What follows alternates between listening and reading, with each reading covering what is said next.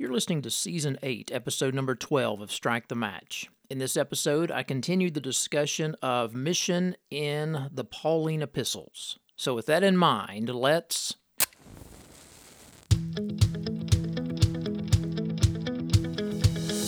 Welcome to Strike the Match with teacher and missiologist Dr. J.D. Payne. Strike the Match is a podcast that addresses matters related to missions, innovation, and leadership.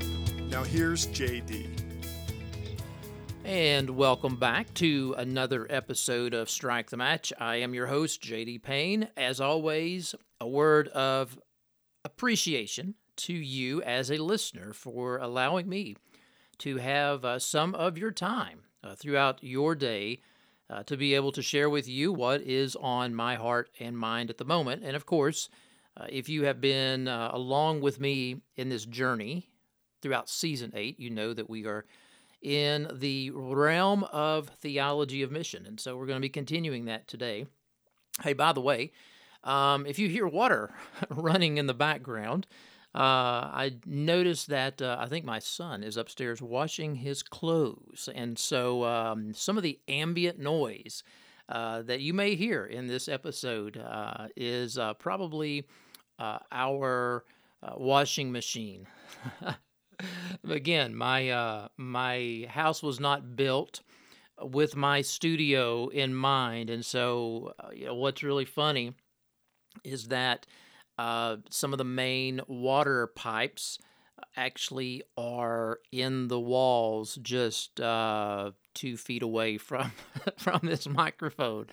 And so uh, so between that and the neighbors mowing outside and uh, different buzzes and beeps and whistles and uh, heaters and air conditioning units throughout uh, the uh, the environment here. Um, hey, what's a little uh, laundry uh, between us two friends? So, hey, if you like this podcast, please consider sharing this with others. I so much not only appreciate you uh, sharing this with others in your circle of influence, but I am uh, just like you, I'm very limited in in my reach, and you know, folks that I do not know and will never have a chance to get to know. But if you think that this resource is of value to them, let me encourage you to pass this on to them and send them a link uh, to uh, this uh, uh this podcast and encourage them to subscribe.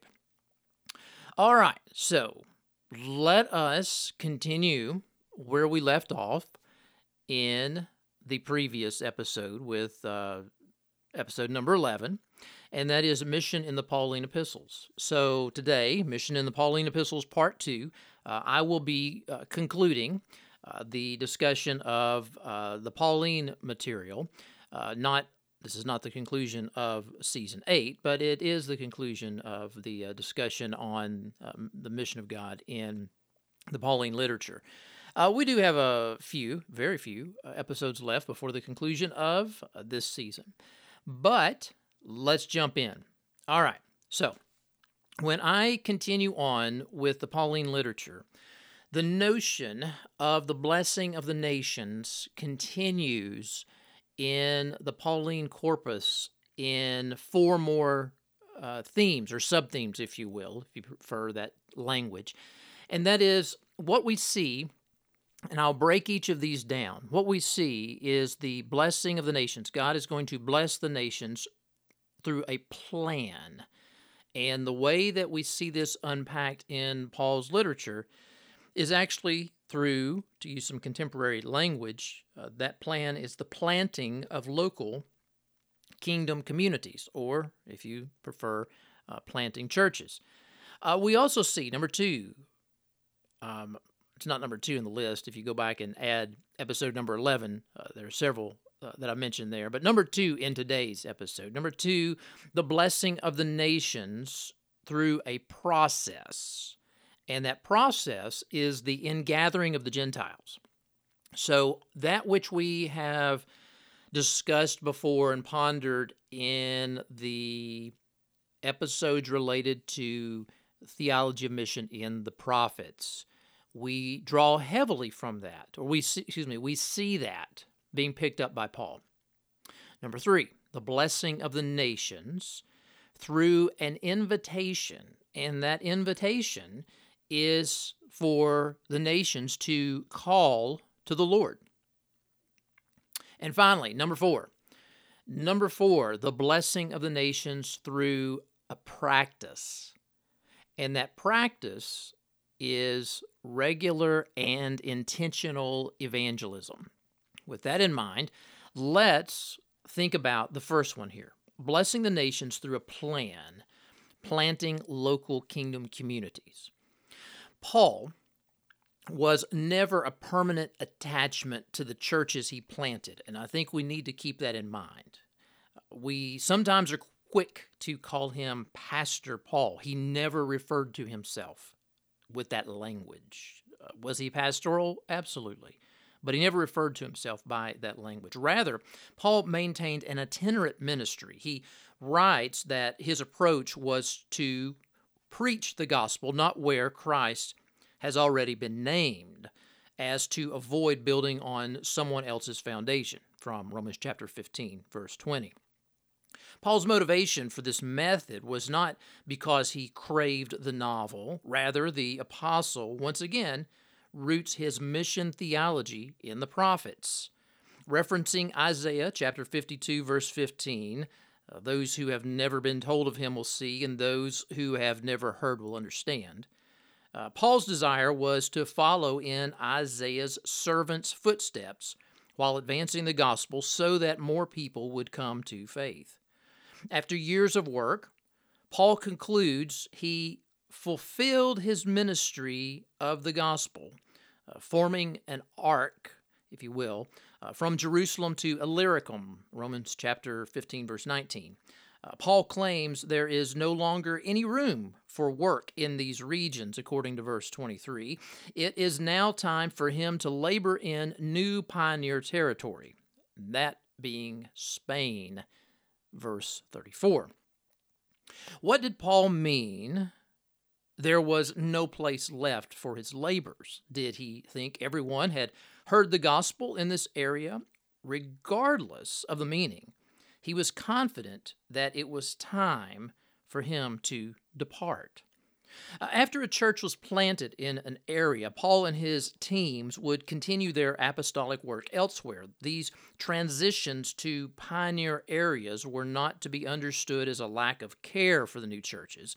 Uh, rather, the apostle, who was excited uh, the gospel was in the whole world and bearing fruit and growing, according to Colossians chapter 1, and desired that the message would speed ahead and be honored, according to what he writes in 2 Thessalonians chapter 3, uh, was the same apostle who desired to present everyone mature in Christ, going back to Colossians chapter 1, and bring about the obedience of faith among the nations, according to Romans chapter 1 and in Romans chapter 16.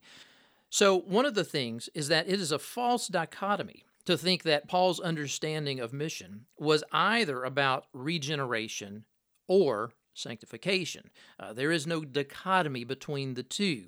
Uh, he was concerned with an increase of disciples and their growth in the faith.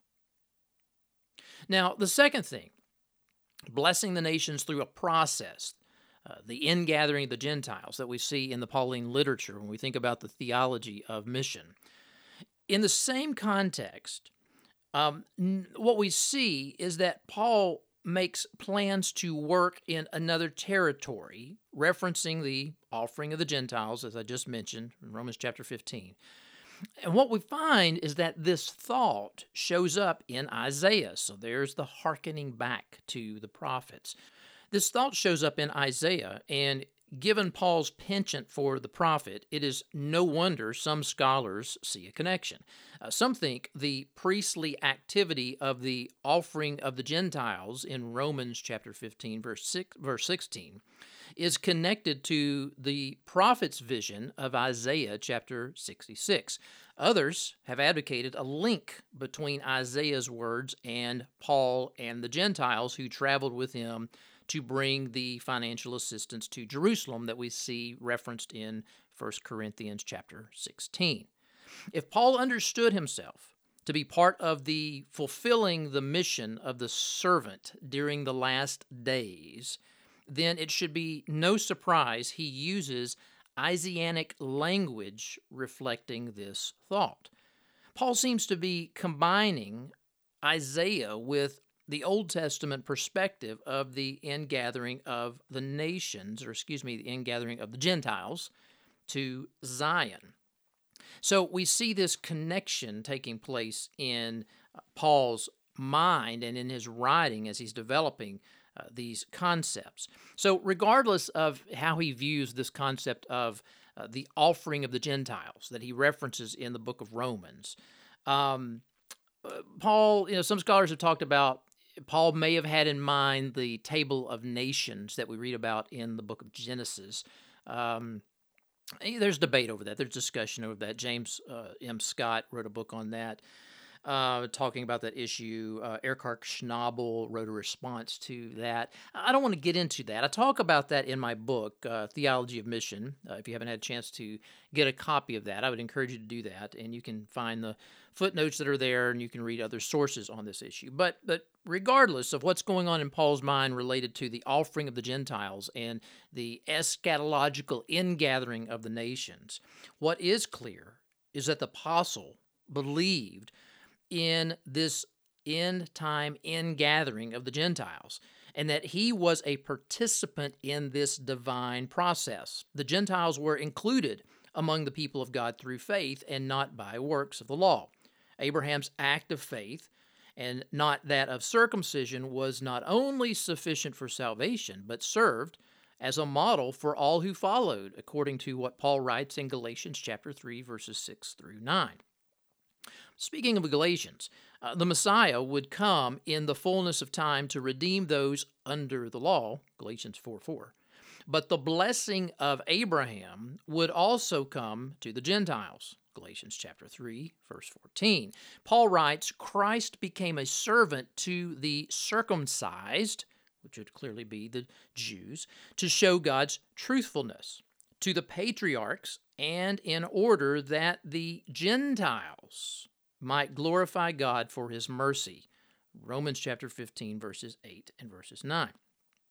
Uh, we see Paul developing, uh, you know, his thought in uh, the book of Romans uh, quite a bit on this particular topic.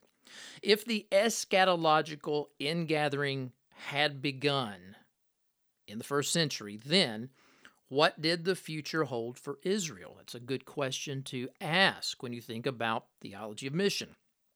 Well, Paul addressing this topic, writes that a remnant in Israel would remain turned off to the gospel until, according to Romans 11 25, until the fullness of the Gentiles has come in. This process of Gentile ingathering would create a holy jealousy among Israel, resulting in the elect's salvation. The movement of the Gentiles would be the means by which both, don't miss that part, would be the means by which, which both the Gentiles and the Jews would come into relationship with God and under the reign of his Christ. All right, let's talk about briefly blessing of the nations through an invitation. Uh, that is, call to the Lord. And I'll just be very brief on this before I jump into um, uh, the other sub themes here. Actually, I realize I left off one of the sub themes. Um, I'll hit that in just a second. All right, so blessing the nations through an invitation, call unto the Lord. So, Romans chapter 10, we're familiar with uh, that passage in verse 13. Paul writes, Everyone who calls on the name of the Lord will be saved. Well, where does Paul get that concept? Well, he takes it from the prophets, specifically uh, Joel chapter 2, verse 32. Yet the nations will only be able to call on the Lord, this is important, if someone is sent to them to extend the invitation. So Romans 10:15 addresses this. You can see how it ties into Isaiah chapter 52 verse 7. And some scholars would also say, well, it, it also harkens back to the book of Nahum, chapter 1, uh, verse number 15. So part of the means by which Paul understands the mission of God is that in his writings, he believes very strongly that the Gentiles will come into the kingdom. They will experience the blessings of the God of Abraham, Isaac, and Jacob, but they have to respond to an invitation, and that is they have to call upon the Lord. And what we see as far as what that means is that it's in response to the proclamation of the gospel. And Paul, for example, uh, through the pen of Luke in the book of Acts, chapter 20, verse 21, is quoted as de- saying, I have declared to both Jews and Gentiles. So, what is that declaration? I've declared to both Jews and Gentiles repentance toward God and faith in the Lord Jesus Christ. So, this invitation, this calling out to God that we see in the prophets related to, for example, Joel chapter 2, verse 32, and that Paul describes in Romans chapter 10, verse 13, is, is a declaration and is, is a call of repentance and faith. All right, so one of the sub themes that I, I, I left out earlier at the start of the program, um, I said that there were four. Uh, there's actually um, five. And so the, the theme that I overlooked is that in Paul's writings, there is the blessing of the nations through a people. And particularly, now this is this is building off of the previous podcast. So again, I'm assuming the context there. But particularly the notion of how the nations are blessed through a people is what we see being the concept of God's living temple in Paul's writings, God's living temple in in his writings. So so what do we find out? Paul's language when it comes to language of the temple, and we know that Paul visited the temple according to Acts chapter 21.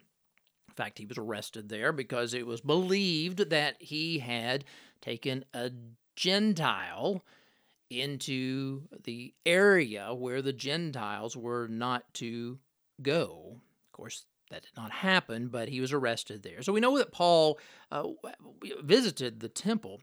But what we see is that in his writings, his language reveals a shift in understanding regarding the identity of the temple.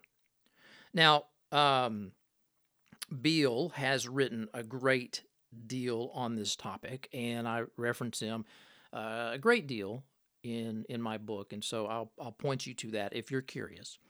But what we see is now that the Spirit has been poured out on all flesh, Joel chapter 2, verse 28, Paul is able to write the following to the Corinthian church in 1 Corinthians chapter 3. You are God's temple, and that God's Spirit dwells in you. God's temple is holy. Why is it holy? Because the Holy Spirit is there, and you are that temple.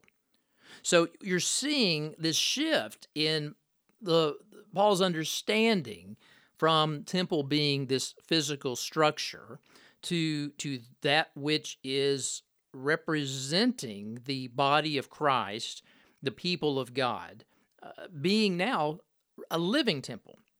Isaiah foretold a time uh, when the foreigner and the eunuch would join themselves to the Lord and that he would bring them to his holy mountain. They would join the Jews for worship at the temple. God's house of prayer is for all peoples, according to Isaiah 56, verses 1 through 8. And for Paul, this prophecy finds fulfillment in Jesus, who established a foundation on which Jew and Gentile grow together into a holy temple in the Lord. Ephesians chapter 2. The growth of the church begins to fulfill the Old Testament vision of a restored temple. The gathering of the nations occurs, but not to a physical building or nation. The true temple is no longer on a hill in Jerusalem. The true temple is found where the community of believers is found, instead of the predominant Old Testament centripetal understanding of the nations streaming to the temple in Jerusalem, the temple of God is sent to manifest itself among the peoples of the world. The nations still come to the temple, but not to a physical structure, rather, to a holy people, making proclamation of peace. As both Jew and Gentile enter into relationship with God, the temple will continue to grow until she fills the new earth. Revelation chapter 21 and chapter 22. Now, I will say this, and I think I mentioned this in a previous episode this season. Um, there are many scholars that uh, disagree with this interpretation of the future temple. So I just want you to be aware of that. Um, and you may be one of those. And so I just want you to be aware that I am aware of that disagreement that's out there. All right, the blessing of the nations through a practice, and that is regular and intentional evangelism. So, this is the last sub theme that I'm going to address in Pauline literature. All right, a final contemporary issue needs to be raised. So, think about this for a second. Though Paul told Timothy in 2 Timothy chapter 4 verse 5, do the work of an evangelist. Here's a question. Did Paul expect churches to engage in outward mission in their communities and beyond? Did Paul command his readers to evangelistic labors? Now, while we may be quick to say yes to both of these questions, upon examining the scriptures, the answer is not as clear as most of us would like. Recent scholarship, and again, I'm not going to do a great deal of digging in the weeds here. I reference this in the book, so you can check it out there. But recent scholarship has not been silent on this issue either. So, James P. Ware uh, argues uh, that the reason Paul offers little exhortation to mission is because mission was assumed. The apostle did not need to tell them to do something they were already doing. Paul Bowers says the answer to these questions is a resounding no. According to Bowers, while Paul was evangelistic and sought the prayers and financial partnerships with churches for gospel advancement, he did not expect those churches to engage in their own apostolic labors. Rather, the churches, like Israel in the Old Testament, were to live such a lifestyle that the nations would be attracted to them. Paul practiced a centrifugal movement to mission, but the churches were to practice a centripetal movement. That is, according to Bowers. Now, um, Rob Plummer uh, Rob, who is a friend of mine, former colleague when I taught at Southern uh, Seminary in Louisville, Kentucky, has examined Paul's expectations in detail and offers, I believe, very helpful guidance. And I highly recommend uh, his work on this topic, uh, book titled Paul's Understanding of the Church's Mission. Did the Apostle Paul expect the early Christian communities to evangelize? Uh, for Paul, according to Plummer, for Paul, it is the dynamic nature of the gospel that drives the churches to the nations. So, what do we see? Well, the church of the Thessalonians uh, was a prime example of a congregation that continued to carry the gospel beyond themselves with no recorded apostolic exhortation. In fact, in chapter 1 of First Thessalonians, we see Paul saying, you know, this gospel's ringing forth from you. Um, the word of the Lord sounded forth from you in Macedonia and Achaia, but your faith in God has gone forth everywhere. Uh, in his letter to the Philippians, Paul reveals his excitement that others are preaching the gospel, and his command to the church is to follow in this fashion. Paul begins the letter reminding them of their partnership in the gospel, Philippians chapter 1 verse 5. Uh, Paul talks about his imprisonment, that he's imprisoned, and how that has served to spread the gospel in chapter 1, verses 12 through 14. Um, contrary to Paul Bowers, uh, James Ware sees within the book of Philippians an explicit command for the church to engage in active mission. And I'll just make this statement again. I'm not going to go into depth here, but what we see is that he makes a lengthy argument that Philippians chapter 2, verse 16 is best translated as holding forth the word of life and not holding fast to the word of life as evidence for a missional command, Ware concludes that Philippians chapter 2 verse 16, I'll let you look it up, reveals that Paul did not understand his apostolic mission as fulfilled in the establishment of firmly founded communities, but in the independent spread of the gospel from the communities he founded. Another passage of scripture worth considering as we think about this topic of intentional and regular evangelism is Ephesians chapter 6. And it's in that passage in verse 15 related to spiritual warfare that the fight that is to take place against the schemes of the devil involves the Ephesians putting on as shoes readiness given by the gospel of peace. Such language draws from Isaiah's connect. There you go, Isaiah again. Such language draws from Isaiah's connection to the feet of one who announces the good news to Israel. Isaiah chapter 52, verse 7. This language could possibly be connected to Nahum chapter 1, verse 15.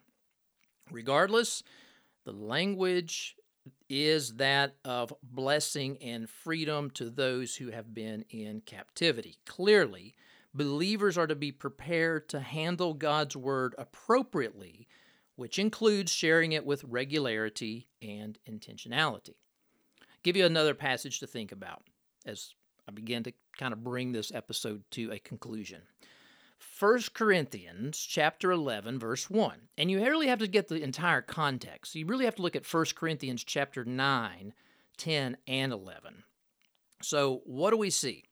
Well, in the context, 1 Corinthians chapter 11 verse 1, Paul makes a statement. He says, "Be imitators of me as I am of Christ." Now, this statement in 1 Corinthians chapter 11 verse 1 comes at the conclusion of Paul's discussions of his example and command to be a servant to others.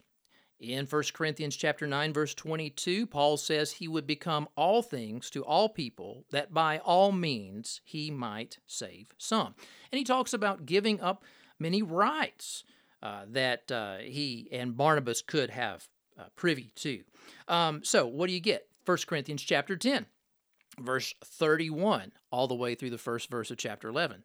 So whether you eat or drink or whatever you do, do all in excuse me, do all to the glory of God. Give no offense to Jews or to Greeks or to the church of God, just as I try to please everyone in everything I do, not seeking my own advantage, but that of many, that they may be saved. Be imitators of me as I am of Christ. What we see in Paul's thought. Finally, churches such as the one in Thessalonica, they were already involved in sharing the gospel. They did not need someone to tell them to start doing what they were already doing. Uh, Paul wrote to challenge them to display the kingdom ethic uh, before the world. Uh, we see that he writes to the Philippians and he's exhorting them and encouraging them uh, how the gospel is spreading as a result of his incarceration. We see him writing to the Corinthians, talking about uh, imitating him in the spreading of the gospel. We see in that passage on spiritual warfare the importance about the gospel that that loosens the shackles of sin that bind others and keep them from the kingdom. All right, folks, so as I bring it to a conclusion, here it is the Pauline literature. It is a deep reservoir of information related to God's mission in the world. We are very much in agreement, I would say, I'm assuming, with David Bosch when he made this statement in his book, Transforming Mission. He said, Paul's thinking, truth to tell, is so complex that at the end of a reflection like this, one has the distinct feeling of still standing only at the beginning. Yet, into this theological depth, Paul advocated a simple gospel that was a stumbling block to the Jews and foolishness to the Gentiles. 1 Corinthians chapter 1 verse 23. Everything changed for Paul when his relationship with Jesus began on the road to Damascus. Paul was convinced that salvation was extended by faith to Jew and Gentile through Jesus who completed the messianic mission but before the application of such faith could happen, the church had to go to those who had never heard and proclaim the good news of a message of redemption and restoration that comes through judgment. Though Paul's preaching, kingdom communities would come into existence. They were started in the Roman provinces, and these local expressions of the body of Christ grew in the faith they carried the gospel to others and they brought glory to God. Thanks so much for checking out this episode of Strike the Match. And Lord willing, we will continue in the next episode looking at theology of mission in the general epistles. Until then, take care. You have been listening to Strike the Match with JD Payne. You can find JD on Instagram, Facebook, or follow him on Twitter at JD underscore Payne. And if you'd like to check out more books, posts, and podcast episodes, visit jdpayne.org. You can also subscribe to this podcast on your favorite Android app or at iTunes. And we'd be honored if you would consider rating us or leaving comments. Thanks again for tuning in. We hope you'll join us next time.